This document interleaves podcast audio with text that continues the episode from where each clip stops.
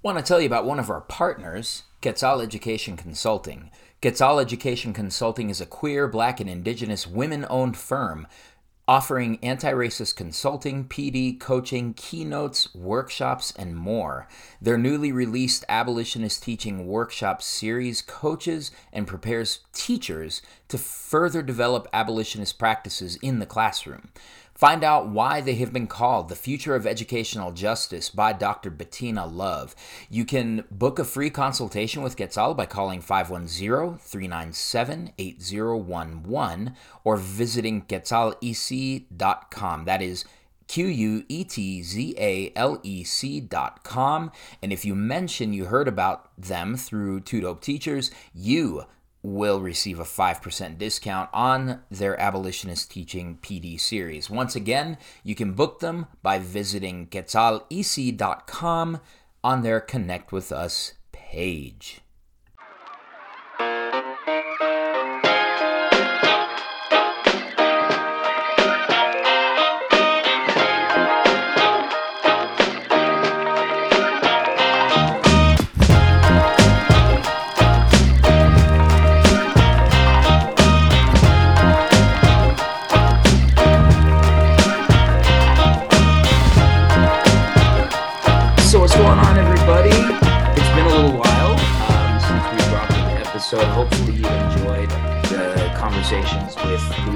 Antesana and with Natalie Vardabasso of Edu Crush. I'm Gerardo Munoz. I am your 2021 Colorado Teacher of the Year, and I am habitually disruptive. And I am here with someone that I just saw at a super fancy event last week. Um, have you recovered from like all of that yet? I've been on maternity leave, and so the Teacher of the Year week in Washington was the last week of my maternity leave. So Oh, I had wow. to leave my four month old for the first time Dude. ever for six days, and then I got back. I had the weekend, and then I went back to teaching full time on Monday. So it's been a whirlwind. I don't think I've had time to even really think about being recovered, but um, yeah, Yeah, it's- I, I had a dream about it last night. Actually, Did you? about the event, about the gala, and that I don't know. It was one of those weird dreams where you're replaying everything, and Yeah. you know, it was it was it was. Was the dream better or worse than the real thing? It was an anxiety dream. It was like Oh no. uh, Okay. everyone was dressed up fancy and I didn't have a dress and I think it was kind of reflecting on, you know, that like subconscious feeling of not being worthy. I think. Yeah. No. Being around all these, you know, phenomenal educators and people and at least that's kind of how I analyzed it was wow, you know, Yeah. what an incredible experience and hmm. was I worthy of that experience? I think is maybe what that dream came about to be. that makes sense. No, I woke up on let's see, came home on Saturday, and I think I woke up Sunday morning just really unsure of what city I was in. Like, just like, hold on. Am I still in DC? No. Okay, this is interesting. Well, so um, you know, you talk about whether you're worthy of being in that group. I, I'm here to tell you, you are, uh, folks. I want to introduce you to my friend Kristi Borge the 2021 Montana Teacher of the Year. So I'm going to offer you your flowers and your snaps and all that kind of stuff. And just want to welcome you to Habitually Disruptive. Well, thank you. Thank you so much for having me, Gerardo. It's an honor to be talking with you, and I really look forward to listening more to your podcast. Yes. Yeah. I, you know, my spouse jokes that I talk so much that I have to have a podcast be- when I run out of people to talk to. So, um, but I think um, what one of the things that really was like why I really wanted you on this show is is because part of being a disruptor is allowing yourself to be disrupted. And so I've been teaching for 23 years in Denver Public Schools.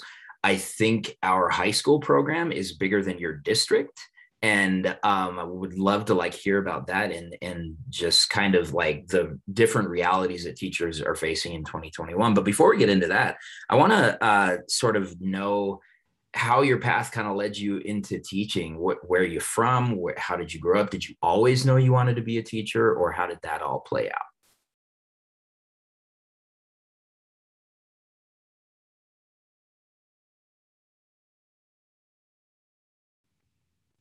And uh, I've been on maternity leave, and so the teacher of the year week in Washington was the last week of my maternity leave.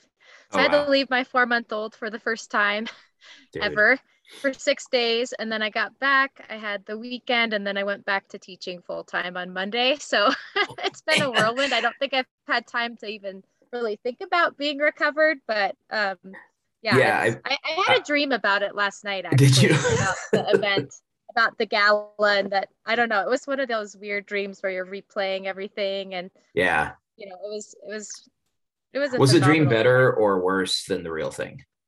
It was an anxiety dream. It was like Oh no. uh, okay. everyone was dressed up fancy and I didn't have a dress and I think it was kind of reflecting on you know that like subconscious feeling of not being worthy I think Yeah. No. being around all these you know phenomenal educators and people and at least that's kind of how I analyzed it was wow you know Yeah. what an incredible experience and was I worthy of that experience I think is maybe what that dream came about to be that makes sense. No, I woke up on, let's see, came home on Saturday, and I think I woke up Sunday morning just really unsure of what city I was in. Like, just like, hold on, am I still in DC? No. Okay, this is interesting. Well, so, um, you know, you talk about whether you're worthy of being in that group. I, I'm here to tell you, you are.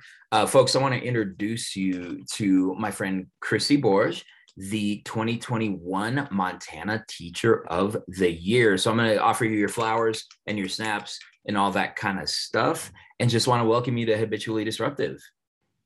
Well, thank you. Thank you so much for having me, Gerardo. It's an honor to be talking with you, and I really look forward to listening more to your podcast. Yes. Yeah. I, you know, my spouse jokes that I talk so much that I have to have a podcast be- when I run out of people to talk to.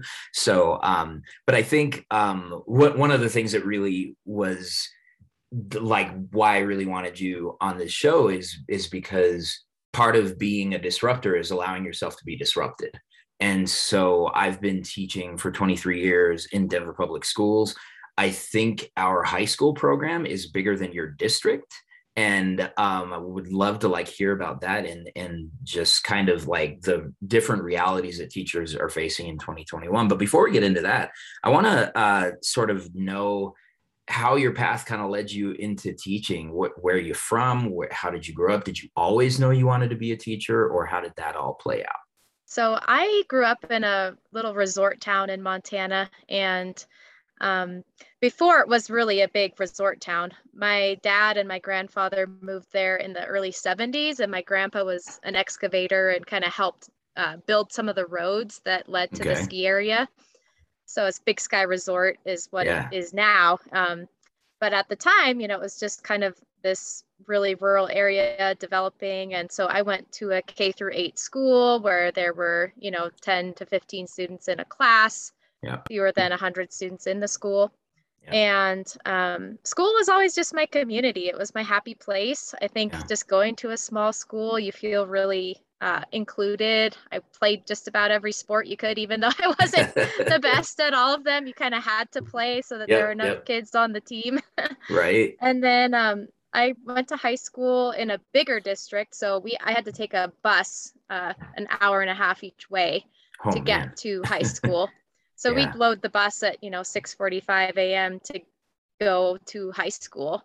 So that was Wow. a big commute, and Mhm. um, and I, I I high school was tough for me just because I went from this small school where I was really confident and knew everybody and was involved in everything to a school that had 20 or about 2000 students and Oh, i felt a little yeah it just you felt a little lost in school going to the big city Yep, which in yep. montana you know big cities like 50000 so i grew up in a little resort town in montana and um, before it was really a big resort town. My dad and my grandfather moved there in the early 70s, and my grandpa was an excavator and kind of helped uh, build some of the roads that led to the ski area.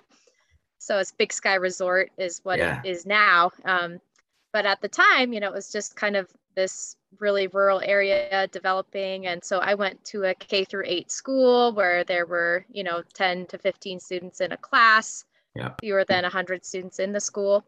And um, school was always just my community. It was my happy place. I think yeah. just going to a small school, you feel really uh, included. I played just about every sport you could, even though I wasn't the best at all of them. You kind of had to play so that yep, there were enough yep. kids on the team. right. And then um, I went to high school in a bigger district, so we I had to take a bus uh, an hour and a half each way oh, to get man. to high school. So yeah. we'd load the bus at, you know, 6:45 a.m. to go to high school. So that was wow. a big commute and mm-hmm. um and I, I I high school was tough for me just because I went from this small school where I was really confident and knew everybody and was involved in everything to a school that had 20 or about 2000 students and oh, I wow. felt a little yeah, it just you felt a little lost in school going to the big city yep, which in yep. montana you know big cities like 50000 yeah. or 50000 right. people. people. but for me yeah. it was a big change um, and i actually didn't start off as an education major in college i went no. to our local university and i started off in psychology and i think i always knew i wanted to be a teacher but i you know finances were always a struggle for my parents growing up money was always that conversation back and forth and that argument. And so I thought, you know what? Yeah. I don't want to worry about finances. I want to get a job that I can be comfortable. And so, you know, I thought I was maybe going to be one of those. I don't I don't think psychologists are that wealthy, but I, I think they make more money than teachers. um, yeah. And so I started off a psychology major. I loved learning about the brain and how the brain works. And then my freshman year in college, I had a close friend whose dad died by suicide, oh, and wow. he was a third grade teacher in Idaho. And so I traveled to his memorial service. It was about a seven or eight hour drive in the middle of yeah. winter. And on the way back, I was driving through this blinding snowstorm, and all I could think about from that memorial service was listening to his principal talk about the impact of his work third graders had drawn pictures to kind of process their grief and yeah. seeing the third grade work and their um, interpretation of the impact that he had made on their lives it just i couldn't i couldn't get away from it um, yeah. it just really i don't want to say it haunted me but it was almost like it was just very cathartic in the sense that i drove home I got back, and I think that Monday I went into my education advising office and I changed my major. And I just, I never looked back. Yeah. Yeah. That's really interesting. Um, so that, that makes me think of a couple of things because I feel like, um, at least for me, who my experiences and my identity are inseparable from the work that I do. Um, you know, I, am not a person that is grinding myself into dust. And uh, uh, before we start recording, we we were talking about Angela Watson and her amazing work to try to make teaching a sustainable uh, profession. Um, but you know, I think teaching does require that you're able to show up in the most authentic way possible what what is it in your like where where's the nexus between your interest in psychology and and and the human brain and this decision to go into education? Well, first of all, I think um, all teachers are acting psychologists because we're thinking about what makes our students tick and and what background experiences are they bringing with them into the classroom every day and how can we connect to their emotions to make our content relevant right I also wanted to just speak about I had an experience when I was 22 years old. I actually uh, I traveled to Cambodia to work as a volunteer English teacher. Yeah. And the reason I went to Cambodia was because my grandmother had worked there during the Khmer Rouge. I'm not sure oh, if you're wow. familiar with that yes. conflict, but she was she was an aid worker um, in the late 70s, and so she had these contacts with Cambodian families um, that she had be- befriended in her time there. And so I went and I spent a whole summer in Cambodia before I wow. student taught. Mm. And I worked for this organization that provided free English classes to students from the poorest province in Cambodia.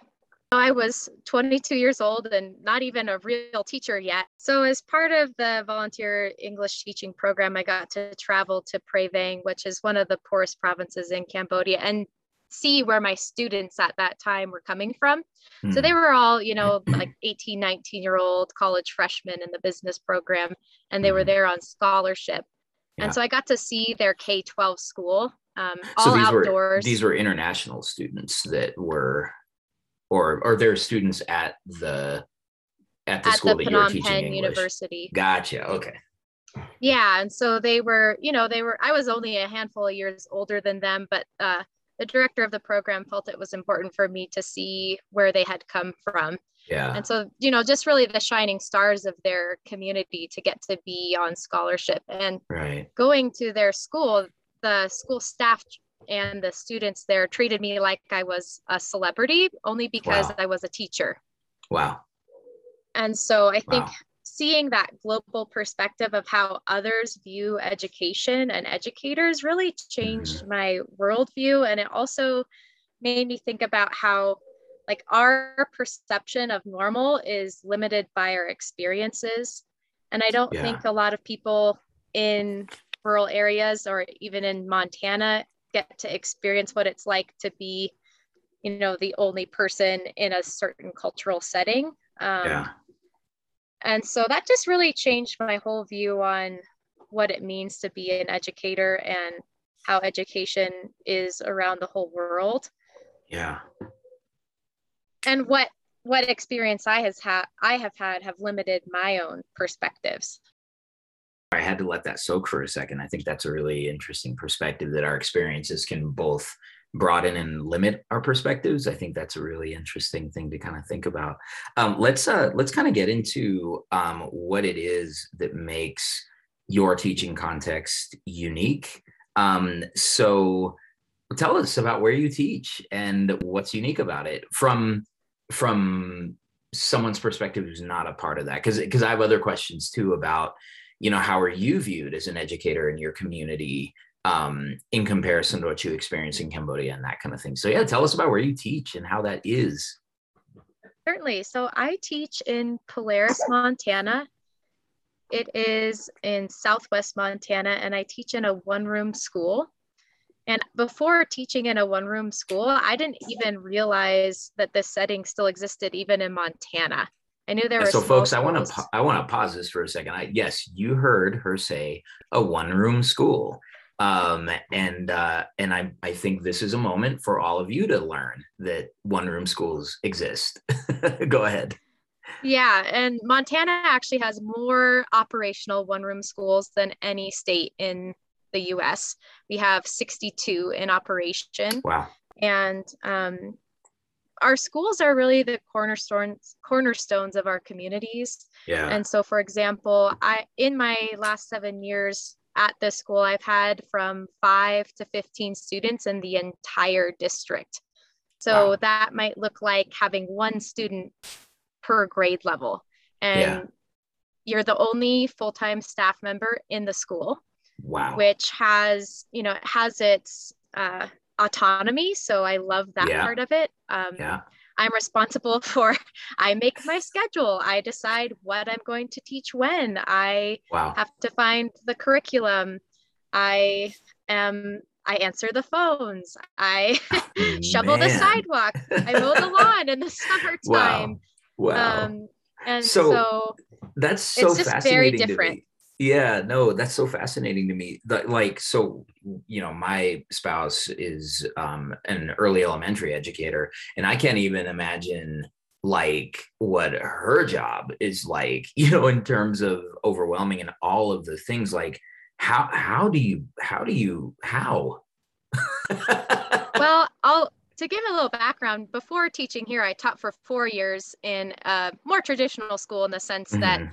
You know, it was a middle school and you had 30 kids per class and you had team meetings and you had a technology person and a right maintenance person. And so working in a traditional school where you had, you know, a technology person and a principal on site and a school Yep. guidance counselor and school buses yeah Um, right to being the only staff member in a school. And I I didn't really know how to do that. So I I met with the teacher who had been there before me and asked her a lot of questions. yeah And then I also um, created a there's a network of us really. It's called the right. Montana Small Schools Alliance.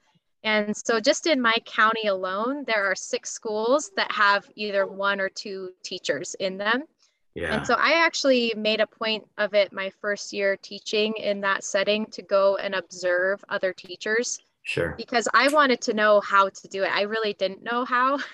yeah. I mean, the, the only so, thing that comes into my mind is those old black and white pictures with the you know the with the woman teacher in the big flowy dress and the chalkboard and you know so that would have been my only I, template right yeah and i have i have those pictures of our school i mean my school is over wow. 100 years old wow um, oh, it's so really cool. nearby the first territorial capital of montana it's called yeah. bannack and people settled there to mine for gold as well sure. as um, to ranch but prior to that Montana was home to, you know, several American Indian tribes and in as part of Montana, we learn about you know Indian education for all. It's actually legislation that wow. requires us to incorporate the indigenous perspective, which is yep. really important in our state. And so our area that I'm in was actually designated common hunting ground for the different tribes in Montana. Okay. And nearby my school, which is actually where I took my students on a field trip this fall, is the reunion point where Sacagawea was with her tribe after being on the Lewis and Clark expedition. So, just wow. to give you a little bit of uh, background, the mountain outside my schoolhouse, it's called Baldy. Okay. Oh, I've heard of Mount be, Baldy. Yeah. yeah, it's it's said to be a reference point that Sacagawea used as she was leading the Lewis wow. and Clark expedition through our area. So we're along that trail. Oh, and so interesting. Yeah, and it's just a really rural area. And so we have to network with the other teachers in our area, even if they are upwards of 40 miles away. Wow. I, I was really surprised and relieved to know that even though I'm so far away from other schools and I don't have other staff members to collaborate with on site, wow. um, we have this network of teachers in these similar settings and so we yeah. collaborate we get together for professional development every other month and wow. even though we are isolated physically and geographically we do collaborate and connect to provide our students with experiences that they yeah. would get in a larger Wow, I have so many questions. Um, so thank thank you for letting me be an anthropologist um, in your world. Um, so one of the questions I have is: there's a part of me that looks at this and says, "Oh my gosh, amazing!" Because it sounds like you know we know that autonomy has two sides, right? That you're you have autonomy, you can make whatever choices you know are right for your students and community, but also you are the one that's making those choices and you're the one that has to kind of gather all that kind of stuff. So i think so i think i guess the first thing would be is that i want to hear more about is how how is like is it as cool as it sounds to just be able to respond to the needs of the students in front of you? Or is it that double-edged sword like double-edged like sword. so with that autonomy comes a great responsibility yeah. and when I talk about that, I mean in the sense that the buck stops at you. So you don't wow. have a principal on site. So if you have a behavior problem with a student, it's you, yourself, and I it's that you. has to figure it out. Um, wow. You don't, if something, for example, if you have a gas leak at school, or if the heater goes out, or if the power goes out, you are the only adult individual oftentimes in the room to right. deal with that problem. Yeah. Um, I've had instances where I've had students run away from the building and I've had to chase them, you know, towards the highway. Um, so you, with that, yeah, with that autonomy comes the responsibility yeah. of being, you know, accountable for making sure that you're providing your students the best education that they can, as right. well as advocating for yourself as a teacher. So we don't have a collective bargaining uh, right. group because yeah, who do you advocate school to? district, the school board. So we have right. three okay. school board members. I attend every school board meeting.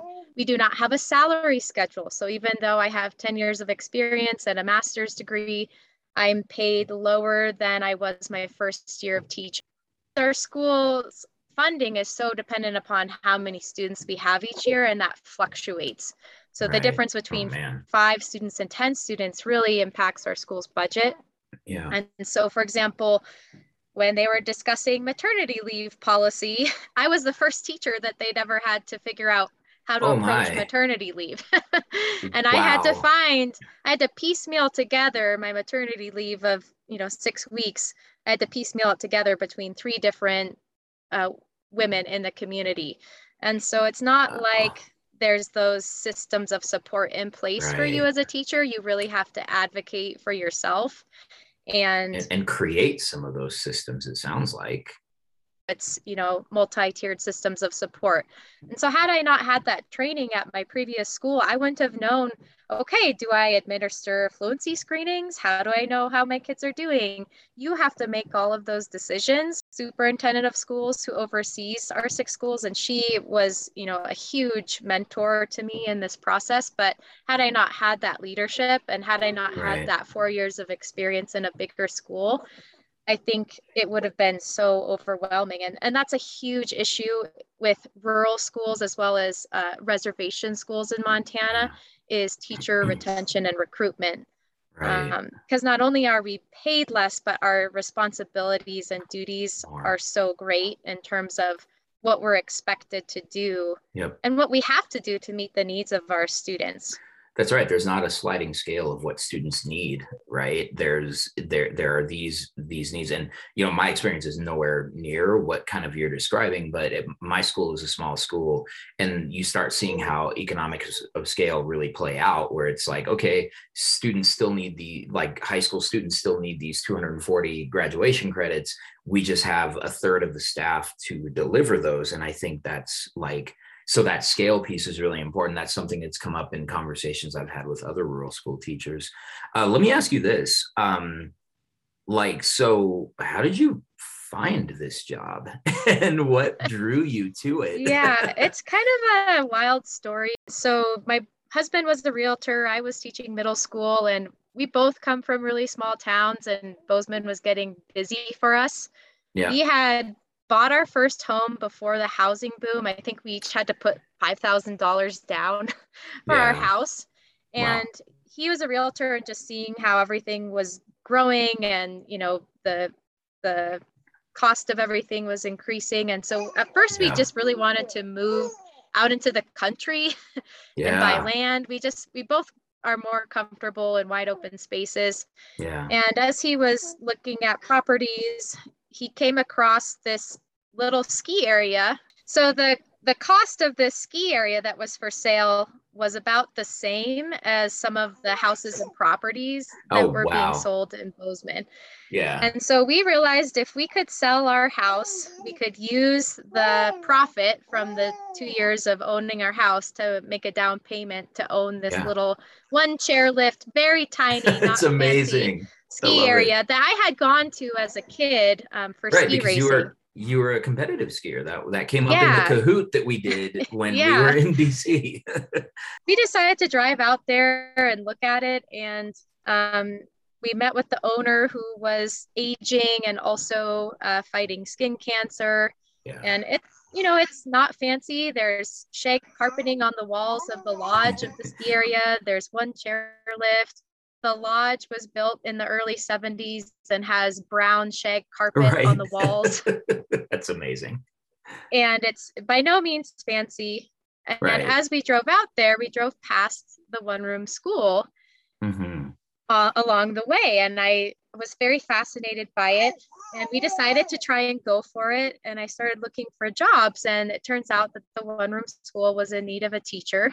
So wow. I I applied for the job there and you know when the board members called me they said why do you want to teach here so I, we got you know, your I, application I was, and yeah it's why? just and, and knowing now how small the community is i understand why it was kind of sure. wild to see somebody you know from from like Bozeman, from from like a much bigger place, right? Yeah. Why do you want to teach here? And so I told them what my husband and I were trying to do. And so I actually got the teaching job before we got the ski area wrapped up. We actually got turned down by two banks. Um, oh wow. to try and buy the ski area. We ended up having to pull in some of my husband's friends uh, right. to go in on it with us so that we could qualify for the yeah. bank loan.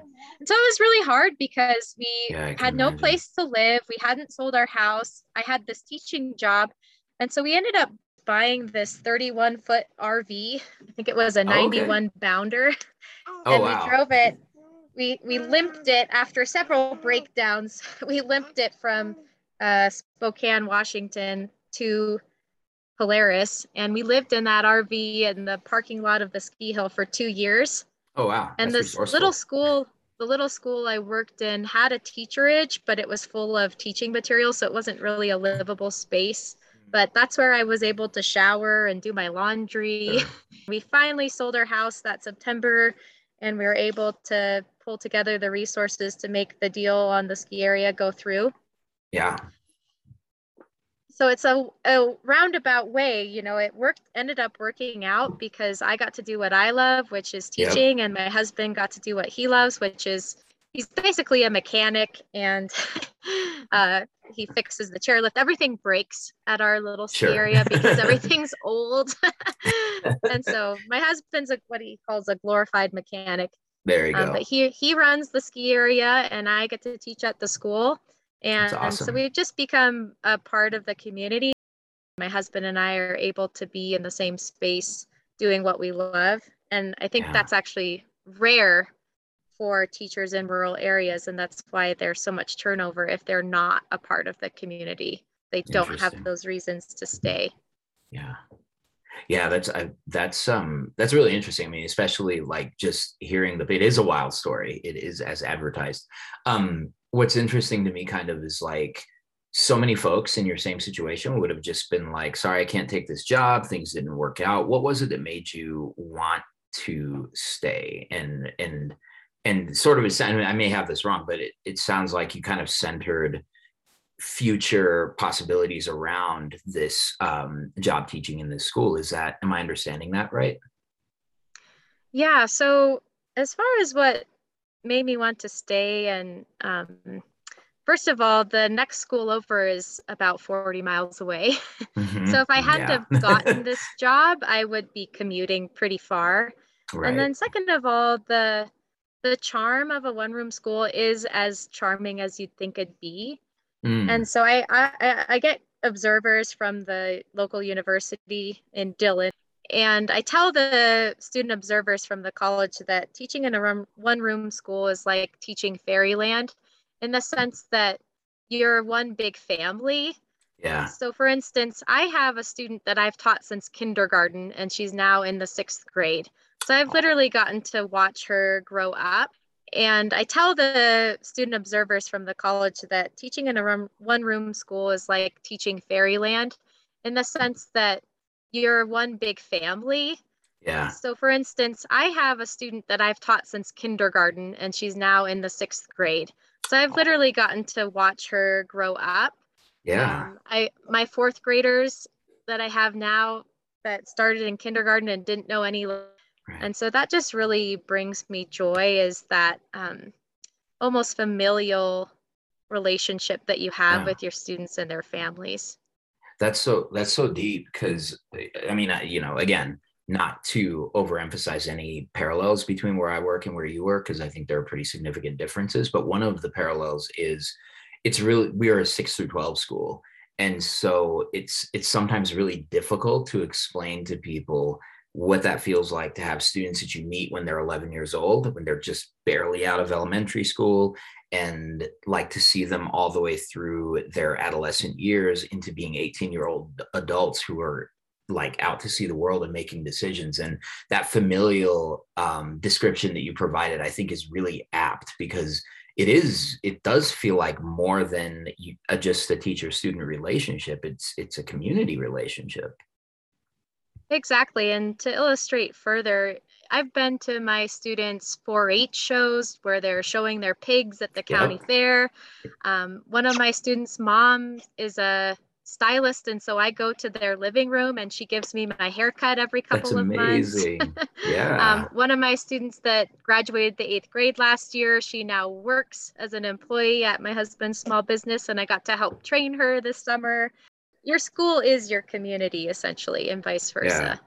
Well, and I think those tight relationships, like they they still exist in big schools, but I but I think what you're describing is is kind of next level and it makes me think of so i'm always thinking about issues of equity and issues of are we providing the resources to allow for the best education possible and I, and I've been able to gather some stories of educators working in rural settings um, and what I hear constantly is exactly kind of what you're describing. First, the relationship with the community is key, that you will be able to succeed and and really engage well if you have a good relationship with the community. The second thing I hear is like you, um, these educators have to do everything like everything comes down to what they're able to do and that kind of thing what are the things that city slickers like myself and uh, folks in my environments can do or advocate for that would actually support um, educational contexts like yours thought a lot about this and you talked about access to resources mm-hmm. and i think access to resources or lack thereof uh, compared to larger districts is our number one issue is it in terms of student equity especially yeah. our students um, in poverty and students who don't have access so for example our school's so small we do not have a school bus our yeah. parents are responsible for transporting their kids to school so in my years as a teacher there, I have driven kids in my personal vehicle to and from field trips, or I've brought them to their house. So in discussing equity in our rural areas, um, in addition to transportation and not having a school bus, and when you think about the pandemic, I think the question of equity in terms of access to internet and technology was huge. Yeah. For instance, during the pandemic, our local internet services provider, we were able to get them to increase the bandwidth to different students' homes at no yeah. cost so that they could actually be on Zoom for their right. lessons. Right. And then the biggest piece that I'm passionate about as far as in our rural settings is the access to mental health resources. Yeah. So in small schools like mine, we do not have a school guidance counselor. Yeah you don't have counselors you don't have school psychologists you don't have social worker any of that right and and so what we have to do as teachers is we take a half day workshop um, about school guidance counseling in order to achieve accreditation and then we do have access to a school guidance counselor among our consortium of i think over 100 schools but mm-hmm. that that person isn't able to provide any sort of one-on-one counseling so if right, a student needs right. to see a counselor their closest bet is to drive to dillon which is 45 miles away wow and if they were to need to see you know a clinical psychologist that's another 150 miles away Ooh. and that has been i think the most uh, important part of being teacher of the year as far as what can i do to address that and so right now my school is a pilot site for what's called the uh, Rural School Telecounseling Project. Okay. And it's through uh, the University of Montana, and we got a grant from the Department of Justice. Yeah. And by we, I mean the university. I'm just a yeah. pilot. yeah. and so, what we're able to do with that grant is the university students who are in the school guidance counseling program are able to provide one-on-one counseling to my students over Zoom. It's been really, really important, yeah. especially for some of my older students who are facing some really serious issues that I did not have the training or the um, experience to provide support with them like they needed. Yeah. And so I'd like to see that program grow and hopefully be supported because, you know, my school is one of you know 100 schools that does not have any sort of school guidance counselor on site right. so how do we how do we provide these services to kids in a state like yours i know you're in the rocky mountain state yeah. where suicide is one of the highest rates of death among our youth yeah. and i've lost personally i've lost two former students to wow. suicide. And I just want to do everything there is possible to provide them with that support because we are in a mental health desert in our state. Wow. Oh man, that's deep. That mental health desert. That's that's really profound. It, it makes me kind of wonder a little bit. So there's a traditional kind of model of education that's based very much in urban realities in you know when when i talk about class size you know and i've got 35 kids in a class like that that's just not the reality that, that you face. Um, i wonder how much of the system as currently constituted needs to be disrupted to support the work that you're doing with kids. So you're mentioning access to counseling and mental health support but also there was you know you had a, a, kind of a passing comment about school funding and the the per pupil funding models that can really make or break your your entire school and by extension your community. I'm wondering um, where you see a need for like real systemic at least flexibility for you to be able to serve your students the best that you can two things. So the funding model is one that I think really needs to be closely examined. So first of all, why are these rural and reservation schools having such a challenging time recruiting teachers? Well, number mm-hmm. one, they can't pay them. And number two, there's no housing. And yeah. so affordable teacher housing is again an issue that goes beyond schools. But right. why why is it that our school you know, can only pay their teachers salary $24,000 a year. Why is that that we can't have a salary schedule? Um, right. And you know, our legislation is working. They actually just passed a bill in our state legislation to incentivize rural schools to pay teachers the average starting teacher salary in Montana, which is $34,000 a year. Mm-hmm. But I gathered feedback from my school board as well as teachers and their school boards. And school boards don't want to use the incentive because it only lasts for three years and it's only for the teacher who's teaching um, their first three years in that setting. And yeah. then what do they do after those first yeah. three years? They leave. They leave. Yeah. Or the school can't afford to pay them that anymore. So I think so that is the biggest system. It's not sustainable. And then also, I think a lot about how why isn't our school guidance counseling a, a part of our special education cooperative? And so schools like mine, we receive special education through a cooperative. Uh, okay. You know, OT and special ed, um, speech therapy. And yep. those services are provided, but why can't we have a school guidance counselor as part yep. of that process? Because a lot of students need those emotional uh, and behavioral supports as part of their IEPs. Yeah. And so that is a question I have. I don't have the answer to yet, but it's something I feel like could be changed so that we are able to provide counseling services to students in these rural areas. Yeah. Yeah. One, one of the questions that emerges for me as well is kind of a cultural question. Um, I know that, so my school is predominantly Latinx, Hispanic students. And in in that community, there's a little bit of a stigma when it comes to seeking mental health support. Um, so i'm wondering how your community addresses mental health support. Like you talked about how you know mental health support and you know those kinds of things aren't always wrapped into the larger uh, guidance counseling role. Um, is that a lack of capacity? Is that a lack of priority? Or is it kind of a little bit of both? I would say both. I think montana as a whole you know we're in a this ranching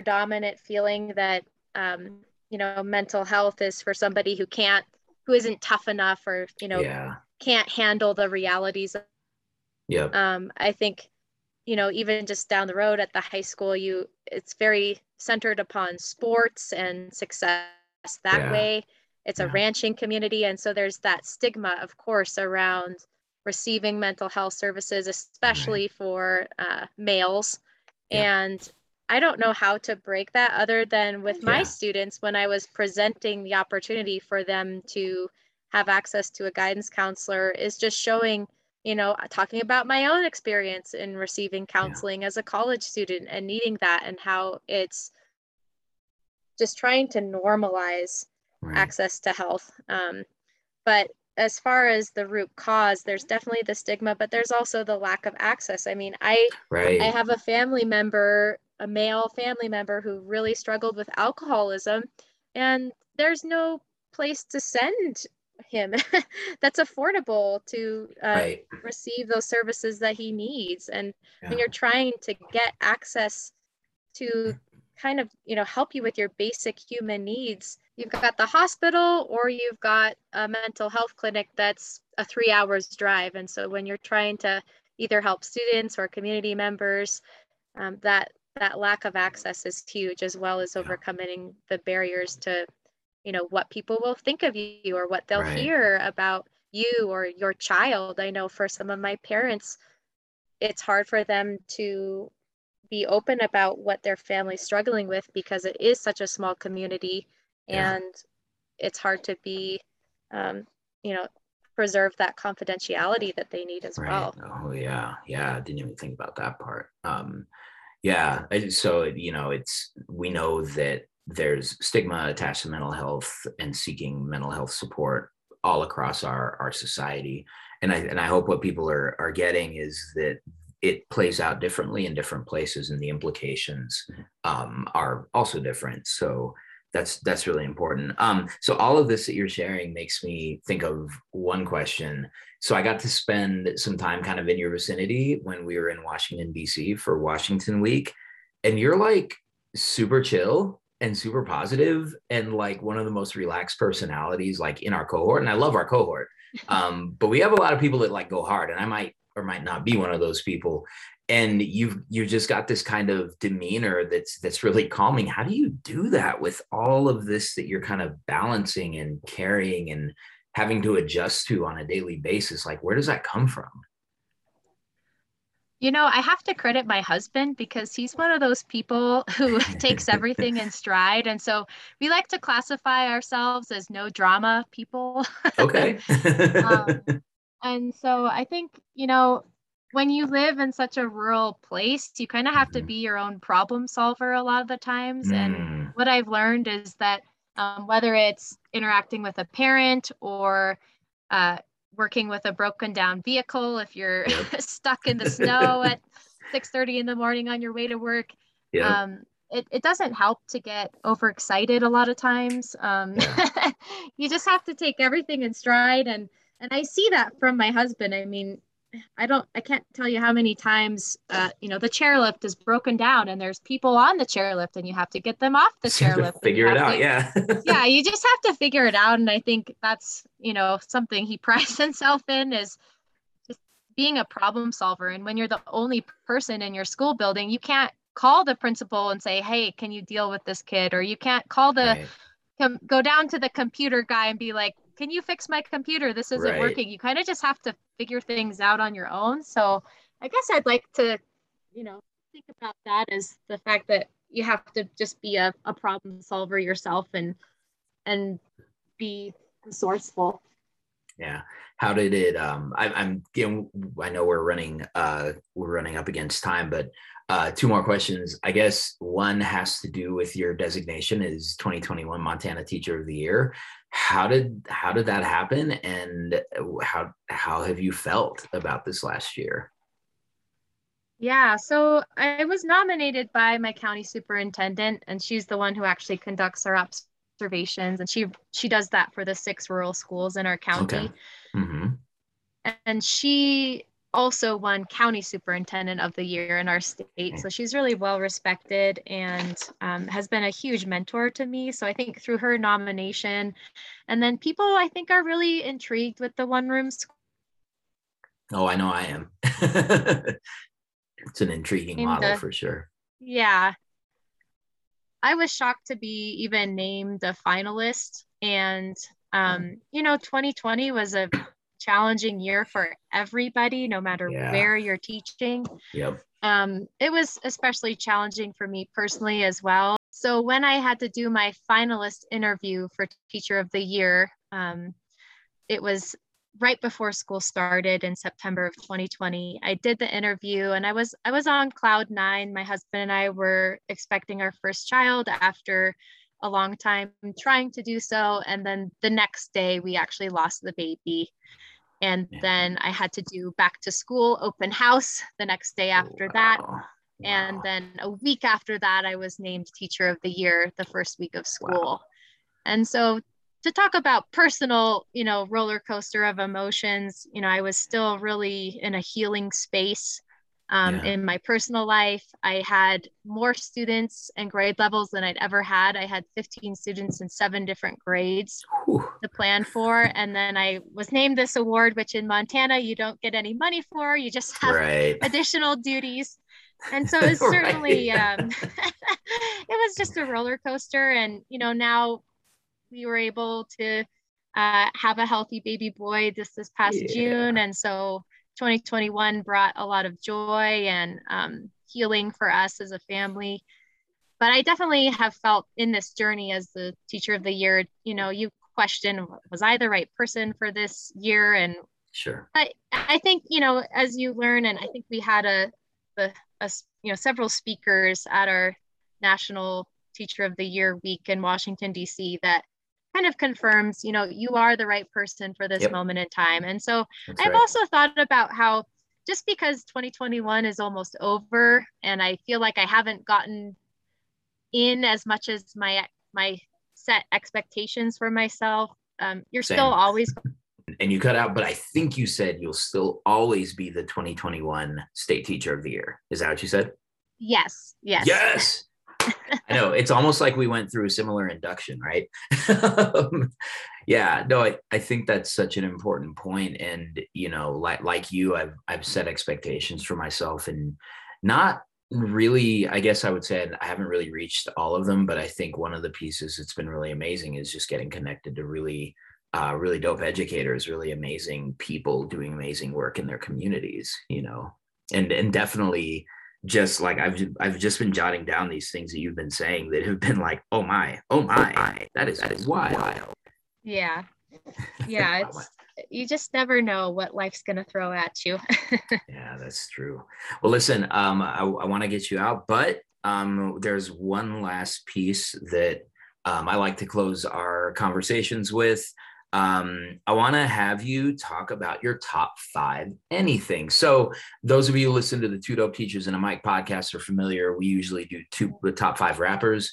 Um, on this one, I'm just interested in the things that make people happy. So, we've had top five video games, top five travel destinations, um, etc. So, Kristi Borge, what is your top five?